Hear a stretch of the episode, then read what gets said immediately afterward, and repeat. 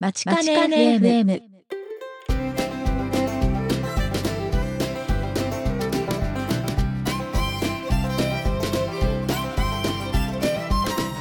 皆さんこんにちは番組パーソナリティの田中直樹です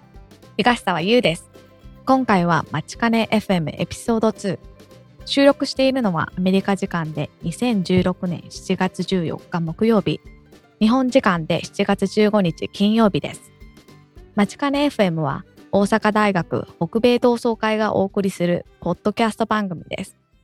グローバルに活躍する阪大卒業生にお話を伺い、サンフランシスコの大阪大学北米センターから皆様にお届けします。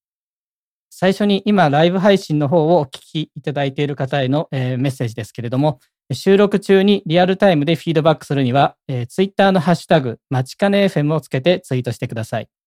えまた現在ライブ配信は不定期でお届けしておりますが、えー、まちかね .fm スラッシュライブのページに、えーライブ配信のスケジュールをまとめた、えー Google カレンダーへのリンクを載せてありますので、えー今後のライブ配信の予定は、えーぜひそちらのカレンダーの方を購読してご確認ください。えーでは、第2回目の放送を始めていきたいと思いますけれども、えーゆうさん、前回の番組の収録はどうでしたか？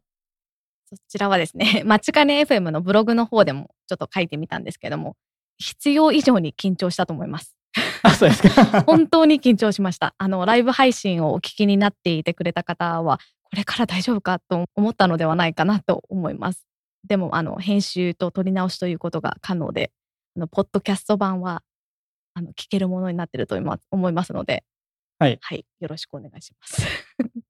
はい。で、今のブログっていうのがあったんですけど、まちかね FM のブログがあるっていうことで、こちらもちょっと簡単にご紹介。そうですね。まちかね FM のブログなんですけれども、こちらはまちかね FM のホームページの方の上の方にですね、M ブログっていうふうに、そこからアクセスできるんですけれども、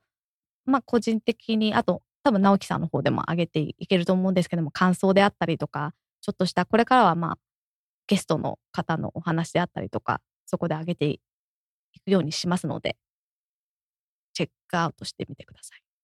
そうですね。ぜひ、あの、ポッドキャストに、えー加えまして、そちらのブログの方も、えー見ていただければいいかなと思います。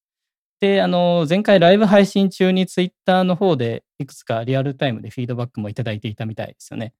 そうみたいですね。全然余裕がなくて、あの、終わった、終わった後に聞いたっていうか、あ、見たっていう感じなんですけれども、そうですねはいあの、リアルタイムにこう、ね、聞いてる方のお声とかが聞けるといいですよね。そうですね。えーで将来的にはこのライブ配信の時間とまあ授業がの時間が被っていないような現役の阪大の学生さんからも、まあ、同じようにリアルタイムでコメントをいただけるようになると、まあ、我々としてもすごく嬉しいですよね。そうなんですよね。今の時間、ちょうど日本時間朝、実は北米センターでもあの遠隔講義終わったばっかりなんで、なかなか難しいと思うんですけどね。あの、iTune にも登録されたんですよね、確か。そうなんです、そうなんです。えっ、と、iTunes の方にですね、番組を登録しましたので、えーぜひ、えこれからはですね、そちらの方で番組を購読していただければと思います。そちらで購読していただきますと、新しいエピソードが出たときに、まあ、自動的にダウンロードされるようになります。で、その、えー番組の公式サイト、まちかね .fm の上の方に、この iTunes 上の、えー番組へのリンクも貼ってありますので、えーぜひそちらの方をご確認ください。ね、とうとう iTunes にもこう載ってしまったんですけれども、なんかすごく嬉しいような、恥ずかしいような、不思議な気分ですね。そうですね。で、あの、前回も少し言ったんですけれども、その iTunes の方で番組のレビューっていうのができるようになっておりますので、まあ、そちらの方もぜひお願いできればいいかなと思いますね。そうですね。よろしくお願いします。温かい声が聞きたいですね。えっと、番組へのコメントとはちょっと違うんですけれども、実は、阪大ウォーカー20周年記念号の方で、北米センターが紹介されました。あの、中の記事はですね、今年の3月に、研修生で、あの、北米センターを来ていた学生さんたちなどが、サンフランシスコでの経験がどんな感じだったのかっていうことを、インタビューに答えてくれてるんですけれども、ちょっとはいはい嬉しかったですね。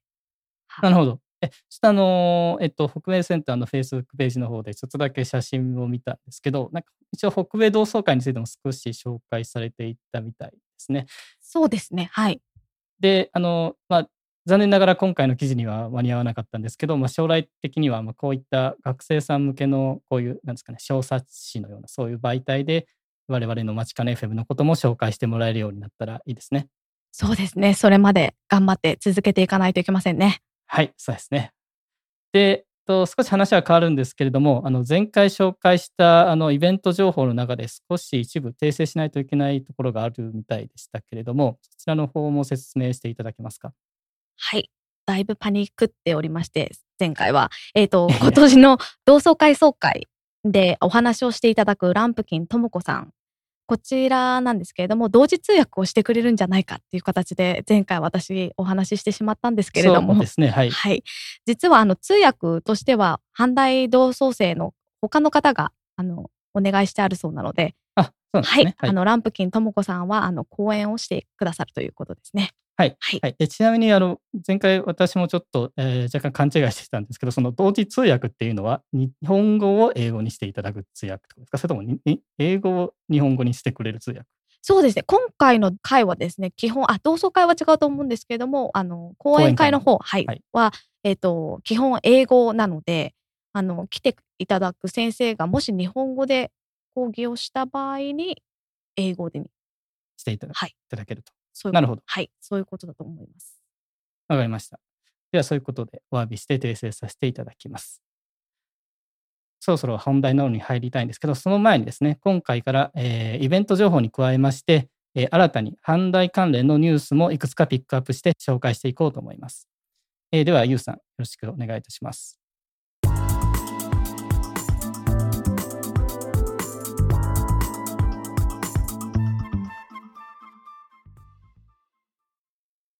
ここで阪大ニュースをお届けしたいと思います。大阪大学ニュースレター2016夏号が発行されました。表紙には昨年の全国7大学総合体育大会で男女とも団体戦、個人戦で優勝を成し遂げた弓道部が登場しています。ここ北米センターでも何部かいただきましたので、ご興味がある方はぜひセンターまでお越しください。オープンキャンパスの参加予約受付が6月の30日から始まっています。大阪大学では8月の4日から19日の期間、学部ごとにオープンキャンパスを実施します。参加にはインターネットによる事前予約が必要です。大阪大学とパナソニックで人工知能共同講座を開始することを決定しました。人工知能分野において大学と産業界による共同講座の実施は国内初の取り組みとなります。2016年6月22日からパナソニックの技術者を対象とした思考カリキュラムを開始しています。さらに2017年4月からは大阪大学の学生や本取り組みに賛同する他の企業や大学に対してもカリキュラムを提供する予定だそうです。はい、ありがとうございました。えー一つだけ補足なんですけれども、えー最初の大阪大学のニュースレターの方ですね。あのーこちらウェブで PDF ファイルも見ることができるようになっているようですので、えーなかなかこのアメリカに住んでいらっしゃる方でも北米センターまではちょっと遠いよという、まあ、そういう方はそちらのウェブから、えー見ていただけることもできます。で、ショーノートの方にからたどっていけるようにしておきますので、えー興味のある方はそちらの方もご利用いただければいいかなと思います。そうだったんですね。どうもありがとうございます。お手数おかけしました。えーでは、本日のメイントピックの方に移っていきたいと思います。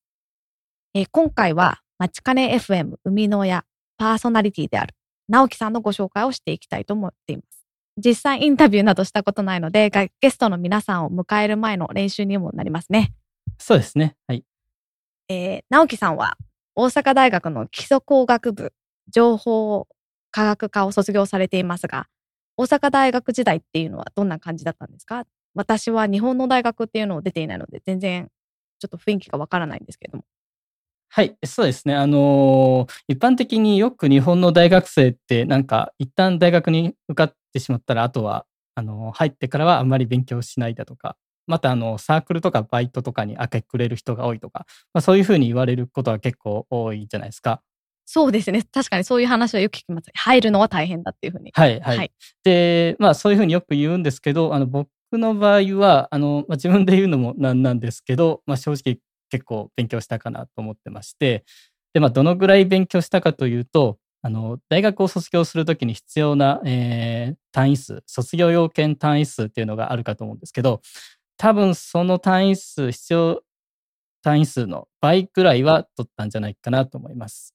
で、それも単にあの数を揃えたというだけではなくて、その成績も大部分が、えー U、まあアメリカでいうところの A 判定で単位を取っていましたね。あ、じゃあ GPA もすごい良かったってことですか？そうですね。で、あの、今出た GPA っていう言葉ですけど、あの、日本だとあんまりもしかしたら知られていないかもしれないので、念のために簡単に説明しておきますと、GPA っていうのは Grade Point Average のことで、まあ要は成績の、えー判定の、まあ、平均値っていうことですよね。A 判定を4点、B 判定を3点、C 判定を2点っていう風に点数化して、それをすべての科目で平均を取ったものなんですよね。そうです。はい。で、判題の場合は成績が、あの、当時と変わってなければ、U、量、価っていう3つの段階があるんですけど、まあ、その U の判定が A、量が B、価が C と、まあ、そういうふうに置き換えられると思います。で、All A、つまりすべて U で、えー成績を取りますと、GPA は4.0ということになるんですけど、あの留学するときに自分のあの過去の GPA も出願書類の中に載せた方がいいみたいだったので、判題の時の自分の GPA を計算してみたんですけど、えーするとあの全体で3.87で専門科目だけに限ると3.94という、まあ、そういう数値で、まあ、正直結構な好成績をキープできていたかなと思います。でちなみに大学院の上科研究科の時の成績は、まあ、オール U で GPA4.0 でしたね。あ、素晴らしいですね。GPA ってあのアメリカではこう大学編入したりとか、院に進む時とかに大切なんですけど、日本の大学からこうあアメリカに留学したりとかする時にも重要みたいですね。そうみたいですよね。で、まあ、あの、ただ僕の場合は大学院の留学はドクターコースへの、えー出願になりましたので、まあ、多分、そういう場合は、そういう、えーテストの成績とかそういうものよりも、多分、研究業績とか、まあ、そういう経験的なお話の方が重要になってくるみたいなんですけど、まあ、あの、学部の留学をされる方とか、まあ、大学院でもマスターコースへの出願とか、まあ、そういう、えー方は結構 GPA は見られるみたいでした。まあ、とはいえですね、やっぱりこのこういう GPA とか、あとは留学生でしたら TOEFL のとかのそういう試験の点数は、まあ、どちらかというと、えー足切りに使われるだけで、まあ、最終的にはエッセイだとか、えー推薦状とか、まあ、そういった書類の方が、まあ、おそらく重要になってくるのは間違いないとは思います。そうですね。私もエッセイとか結構頑張って書いた記憶があります。そうですよね。はい。まあまあ私のことではなく、直樹さんの方の話に戻っていきましょう。はい。で、まあ、そういうこともありまして、短大自体はかなり頑張って勉強したということもありまして、実はですね、あの学部の卒業をするときに、あの楠本賞っていう賞を実はいただきました。その楠本賞っていうのは一体何なんはいですか、。えっとですね、僕は別にそんなに詳しいわけではないんですけど、まあ、要は首席卒業生に贈られる賞ということみたいでした。で、僕が卒業した時は、理系の学部だと、えーその学部の学科ごとに1人で、えー文系の学部は学部ごとに1人選ばれているみたいでした。ということは直樹さんは基礎工学部の情報科学科からひの一人に選ばれたっていうことですよね。はい、そういうことになりますね。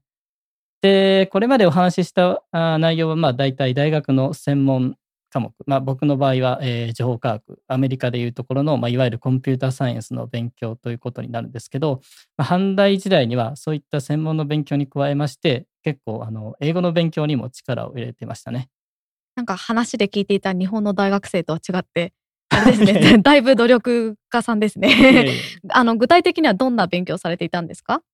あの、英語の勉強として、あの、教材としてよく利用していたのは、まずは NHK のラジオ講座ですね。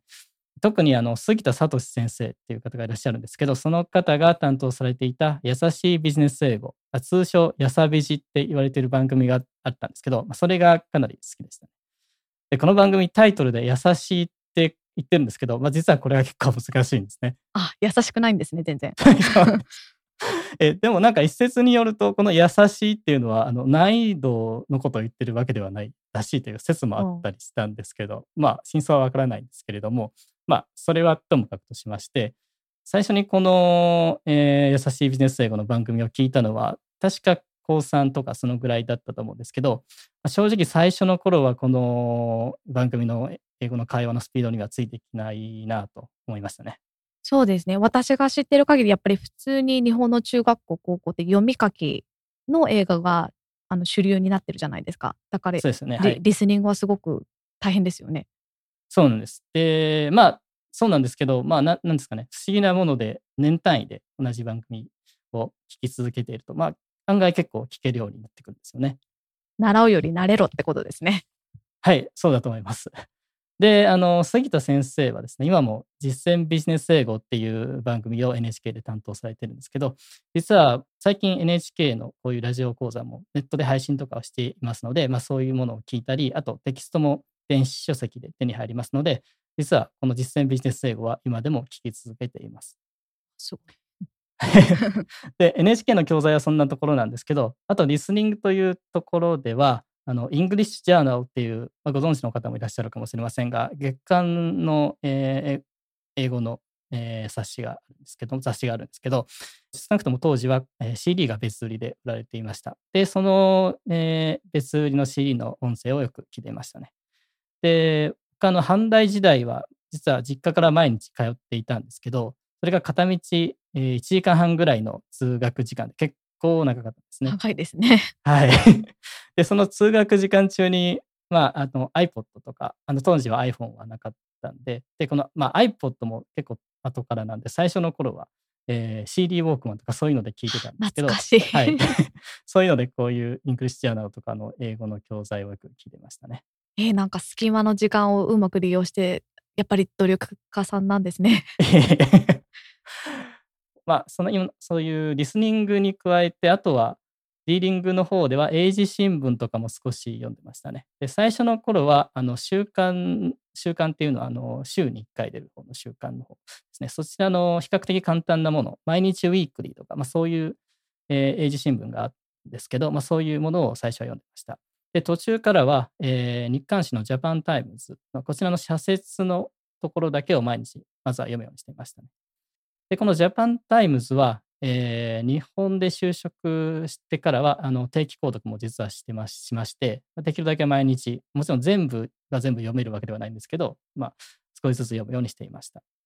で、あの、日本人って結構社会人になると日経新聞を購読するようになる人が結構多いと思うんですけど、で僕の友達もそういう人は結構いたんですけど、まあ、僕の場合は日経じゃなくて、このジャパンタイムズでしたね。ああ、私もジャパンタイムスは読んでましたけど、多分、はい。直樹さんとは違うレベルで本当にさささってしか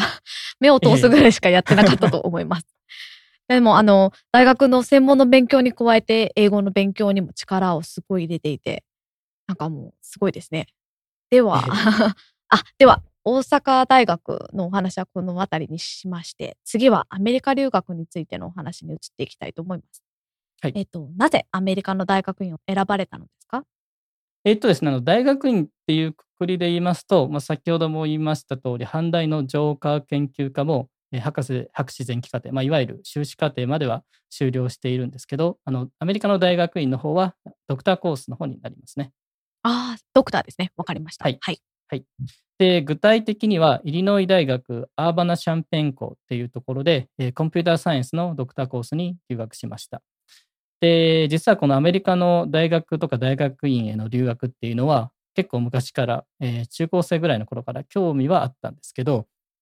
えー、でも特にあの学部の留学になってきますと、まあ、多分ユウさんもよく分かっていらっしゃると思うんですけど、すごく学費がとんでもなく高いで、まあ、一旦は諦めたんですね。そうなんですね。私はなんか日本に比べるとアメリカの方が安いのかなと思ったんですけど、確かに留学生として払うと本当に高いですよね。あいや、本当にそうなんです。で、でもですね、実は、とまあ、特に大学院の方になるかと思うんですけど、あのアメリカの大学院では TA、ティーチングアシスタントとか、RA、リサーチアシスタント、まあ、こういうことをしますと、大体、えー、通常は授業料が免除されて、かつ、まあ、生活していけるだけの給料のようなものももらえたりするんですね。あそれすごい大切ですよね。留学生ってビザの関係、基本働けないですからね。はい、そうなんですね。うんはい、このあたりは日本の学生の皆さん、もし留学を目指しているんだったら、嬉しい情報じゃないですかね。はい、そうだと思いますね。なんで、あの、留学に興味はあるけれども、まあそういう金銭面でちょっと難しいなと、そういうふうに諦めていたようなが学生さん、日本の学生さんは、ぜひこのあたりのことをもう少し調べて知っていただければいいかなと思います。で、まあ、あの、学部だとちょっと難しいかもしれないですけど、院の方なら、まあ、なんとかなる可能性が高いんじゃないかなと思います。えーで、話を戻しまして、でなぜこのアメリカの大学院を選んだかということですけど、まあ、もちろんあのこちらの大学で学位、まあ、それも PhD を取りたかったっていうのはあるんですけど、まあ、実は、えその他にもアメリカで働いてみたかったっていう理由も少しあったりしますね。アメリカで働きたかったっていう、そういうのがあったんですね。あの、はい直樹さんみたいに専門学をもうすでに出てらっしゃる方でも、留学せずにアメリカで仕事を見つけるっていうの難しいんですか？そうですね。やっぱりそれは難しいっていう印象がありました。で、まあ、特に僕みたいな凡人だとですね。本人じゃないと思いますけど。いえいえ。まあ、やっぱりこのアメリカの学位なしでアメリカで働くのはちょっとかなりハードルが高いかなっていうように思いましたね。やっぱビザですかね。はい。まさにおっしゃる通りだと思います。で、アメリカの大学を出ますと、あの留学生で学生ビザ、まあ、F1 ビザですね。こちらで留学してきても、えー OPT、Optional Practical Training という制度がありまして、卒業後に一定期間合法的にアメリカで働くことができる。まあ、そういう制度があるんですねそう。ですね。はい。なんで、で、さらにその OPT の期間中に就労ビザに切り替えるっていうこともできたりするわけです。なので、まあ、アメリカで働いてみたいなという、そういう方は、まあ、一見、ちょっと遠回りかなっていうふうに思えたりするんですけど、まあ、急ぐは回るということもありますので、まずはアメリカで学位を取るという道を選んだ方が、まあ、その夢を実現できる可能性は、えー少しは出てくるのではないかなというふうに思いますね。あ、なるほど。そのあたりは今こちらで働いている日本人の方には思い当たる節があるかもしれないですね。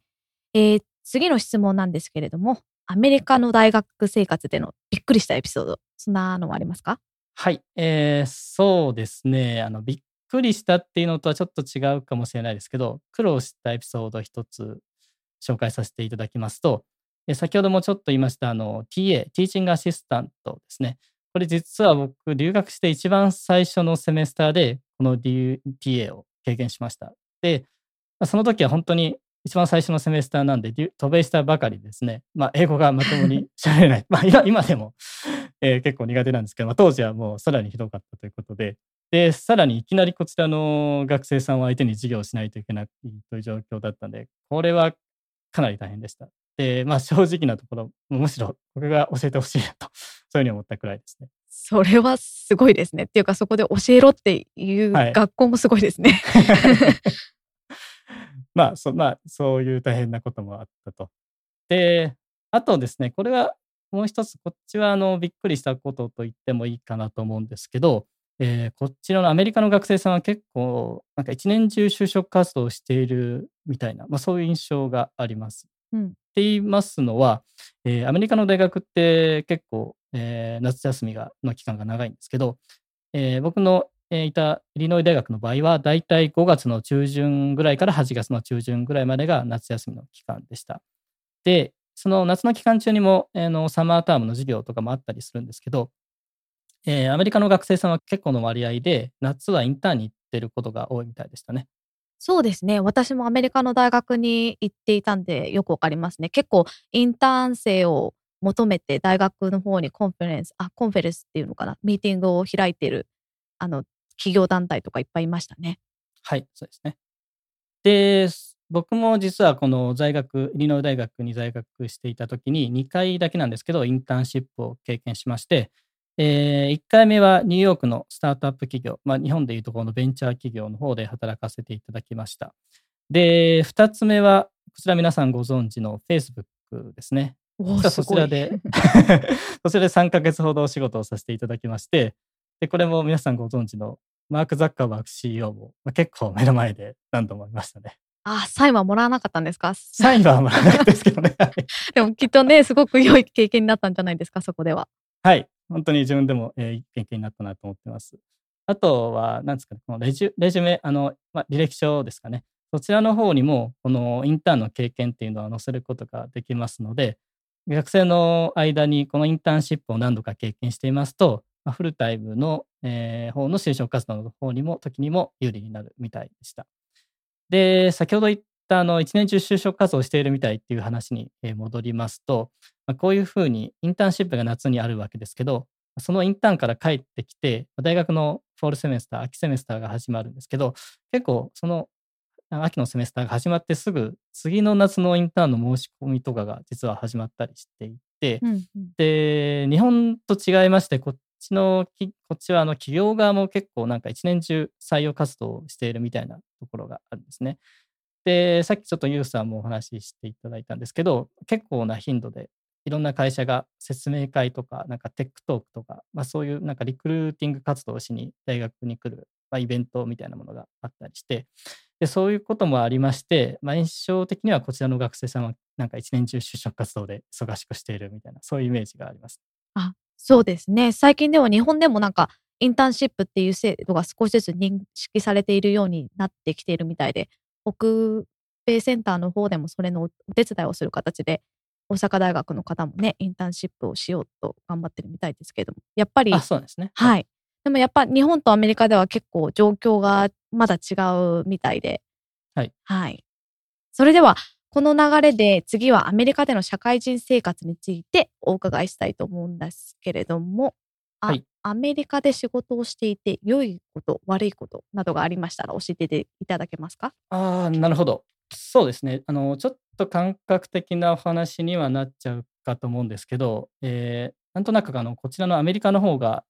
のびのび仕事ができるなっていう、まあそういう気がしますかね。で、まあ最近はこんなこともないのかもしれないんですけど、なんかよく日本の会社だと、なんか上司がいる間はちょっと先に帰りにくいとか、そういうことがあったりなかったりするかと思うんですけど、アメリカだとまあ基本そういうことはないですね。まあ、もちろんその分、実勢みたいなものはもより求められるかとは思うんですけれども。で、あと、これも日本の会社である、結構よくあるかなと思うのが、仕事の後に、えー同僚のみんなで飲みに行くとか、まあそういうことが日本の会社だと結構あると思うんですけど、それもあんまり基本こちらの会社ではないですね。ででも代わりに、その代わりに、えーチームのメンバーでお昼に、えー外にランチに行ったりとか、まあたまにあのチームビルディングを兼ねて、なんかリクリエーションみたいなことをしに外に遊びに行くみたいな、そういうことがああったりしますね。そうなんですね。きっと、あの、職業柄違うとは思うんですけど、私はやっぱり、あの、リテールとかホスピタリティ関係にいたので、はいあの、いつも仕事の後に飲みに行くっていうことがあ、そうなんです はいか。ありました。あーでもあれですね。あ、そっちのチームメンバーでお昼とか、そういう方が楽しそうですね。えーところで、えー現在の仕事の内容など簡単に教えていただけますか？あはい。えっと、今はオラクルという会社で、えーエンタープライズのサーバー向けの OS の開発をしています。で主にセキュリティ関連の機能の担当をしていますね。で、昔からこの OS の開発には興味がありまして、えーあとセキュリティの分野も実はこちらのイリノイ大学で専門にしていた、えー分野だったりするので、まあ、自分が興味がある仕事をできているということ点では非常に恵まれているかなと思います。すごいですね。オラクルは毎年サンフランシスコで conference があったりとかして、すごい大きい会社ですもんね。経済を支えてる感じがします。あの、やっぱり自分のね、やりたい仕事ができるっていうのはすごく、すごく大切なことだと思います。では、次は、えー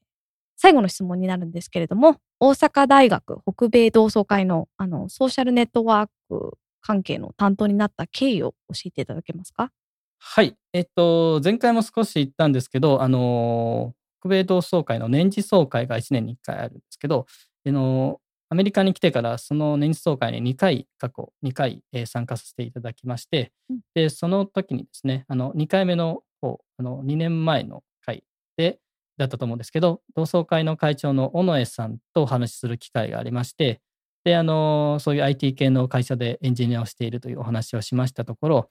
えっと、これも前回言いました、あの、同窓会の Facebook ページですね。うんそちらの方にもう少しこれから力を入れていきたいと。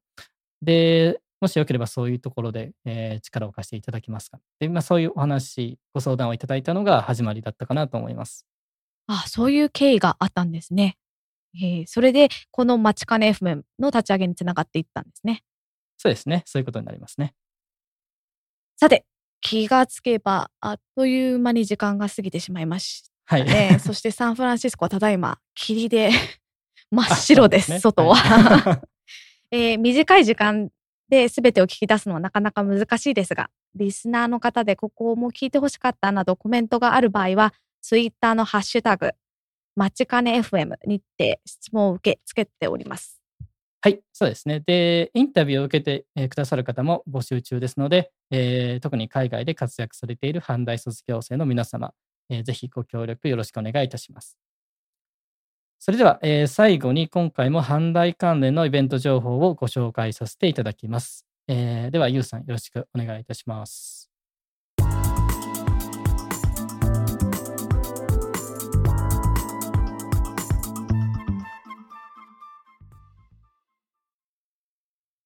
前回とちょっと重なってしまうんですが、今回は日本でのイベント2つ、アメリカでのイベント2つをご紹介したいと思います。えー前回も言った通り、8月の20日土曜日ですね、岡山版大阪大学の集いが初開催されます。また、GTEC2016 年、こちらが8月の22日月曜日から9月の3日土曜日まで開催されます。こちらなんですが、科学技術の商業化に関する人材育成プログラムとなっています。え、締め切りが7月の29日ですね。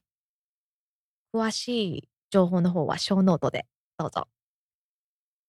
さて、アメリカのイベントですが、9月の10日土曜日に行われる北米同窓会10周年記念講演会総会、こちらがメインとなってきます。前回言い忘れてしまったかもしれないのですが、席に実は限りがあります。80名、行っても100名様のみとなってしまいます。ので、えーご興味がある方は、お早めにお申し込みの方お願いします。2件目はですね、ちょっと大阪大学のイベントではないんですけれども、サンフランシスコで行われる J-POP サミット、こちらはスーパーフロッグプロジェクトという non-profit の organization の方が主催しているのですが、こちらが来週の22日金曜日から24日日曜日まで開催されます。金曜日のイベントには実はちょっと発音できないかもしれないんですけれども、キャリーパミュパミュさんが来られます。で、23日、24日の方は、フォートメイソンの方でいろいろなイベントが行われるそうです。えー J-POP サミットの他に、 NEW PEOPLE シネマでも、7月の23日から31日まで、シネマフェスティバルが行われます。こちらなんですが、 NEW PEOPLE、サンフランシスコのジャパンタウンにある建物なんですけれども、そちらの CEO である堀淵先生、実は大阪大学の北米センター遠隔講義で毎年お世話になっております。はい、ありがとうございました。なんか、特に最後のイベント、すごく面白そうですけれど、なんか、キャリーパミパム言えましたかね。これなんか、来られるんですね。そうなんですよ。そして私ちなみに行くんですよ、その J あ、そうなんですか？はいえキャリーパミュパムもあ、見る。キャリー、キャリー、キャリーさんは金曜日なんですけれども、そあそはい、そちらのチケットは、あの、もら、もらわなかったんですけども、あの、土曜日、日曜日のフリーチケットをいただきまして、おーいいですね。はい、ぜひともその様子などもまた話せたらなとはい思います。はいし。で、なんかあの、ジャパンタウンのところにニューピーポーシネマっていうのは、あれは、えっと、なんか、日本の映画とかを上映してるようなところなんですか？そうなんですよ。あの、堀淵さんって、もともと日本からアメリカに漫画を、こう、はい。ああ、はいはいはい。はい、あの、紹介したっていう形ですごく有名な方らしいんですけれども、なるほど。はい、。毎年あの遠隔講義でも講義をしていただいてるんですけども、あのその堀淵さんが新しく立ち上げた、まあ新しくって言っても結構経ってるんですけれども、会社が NEW PEOPLE といって、あのビルディングをそのまますべてあのジャパンタウンでですね買い取って、あのアパレルが入っていたりとか、あのちょっとなんですかね、なんとかカフェ、メイドカフェみたいな、あああ。メイドカフェで。ではないかもしれない。私もちょっと通りかかっただけで中に入ったことはないんですけども、なんかそういうあのメイドさん系の洋服が売っていたりとかはいはいいう感じで、その下にあのシネマを作って、そこで、はい、あの、いろいろ配給しているらしいです。えーあの、ジャパンタウンは何回か行ったことあるんですけど、その存在は全然気づいてなかったので、まあ、今度機会があるちょっと覗いてみようかな。そうですね。結構あの、面白い建物ですね。全部ガラスなので、中が見えるっていう感じで、ああ、そうなんですね。はい。ぜひとも行ってみてください。はい。では、そういうことで、まあ、今ご紹介しましたイベント情報を含めまして、え今回お話しした内容のショーノートは、えー番組のサイト、まちかね .fm スラッシュ2でご確認いただけます。よろしくお願いします。さて、直樹さん、次回はどんな内容になりますでしょうか？はい、次回はですね、えー今回私が答えたような内容を、まあ、今度はぜひゆうさんに聞いてみたいなと、まあ、そういうふうに思っています。直樹さんの後に行くのは結構辛いですね。私、そんな学歴ないんで。でも、はい、頑張ります。よろしくお願いします。で、最後にリスナーの皆様へのメッセージですけれども、えー番組へのご意見、ご質問、ご感想などは、えー、ツイッターのハッシュタグ、まちかね FM をつけてツイートしていただけましたら、えーこちらの方で確認させていただきます。また、iTunes の方にも番組が登録されましたので、えーそちらの方で番組のレビューができるようになっておりますので、えーそちらの方もぜひよろしくお願いいたします。よろしくお願いいたします。それでは、本日は、まちかね FM 第2回をお聞きいただき、ありがとうございました。ありがとうございました。次回もお楽しみに。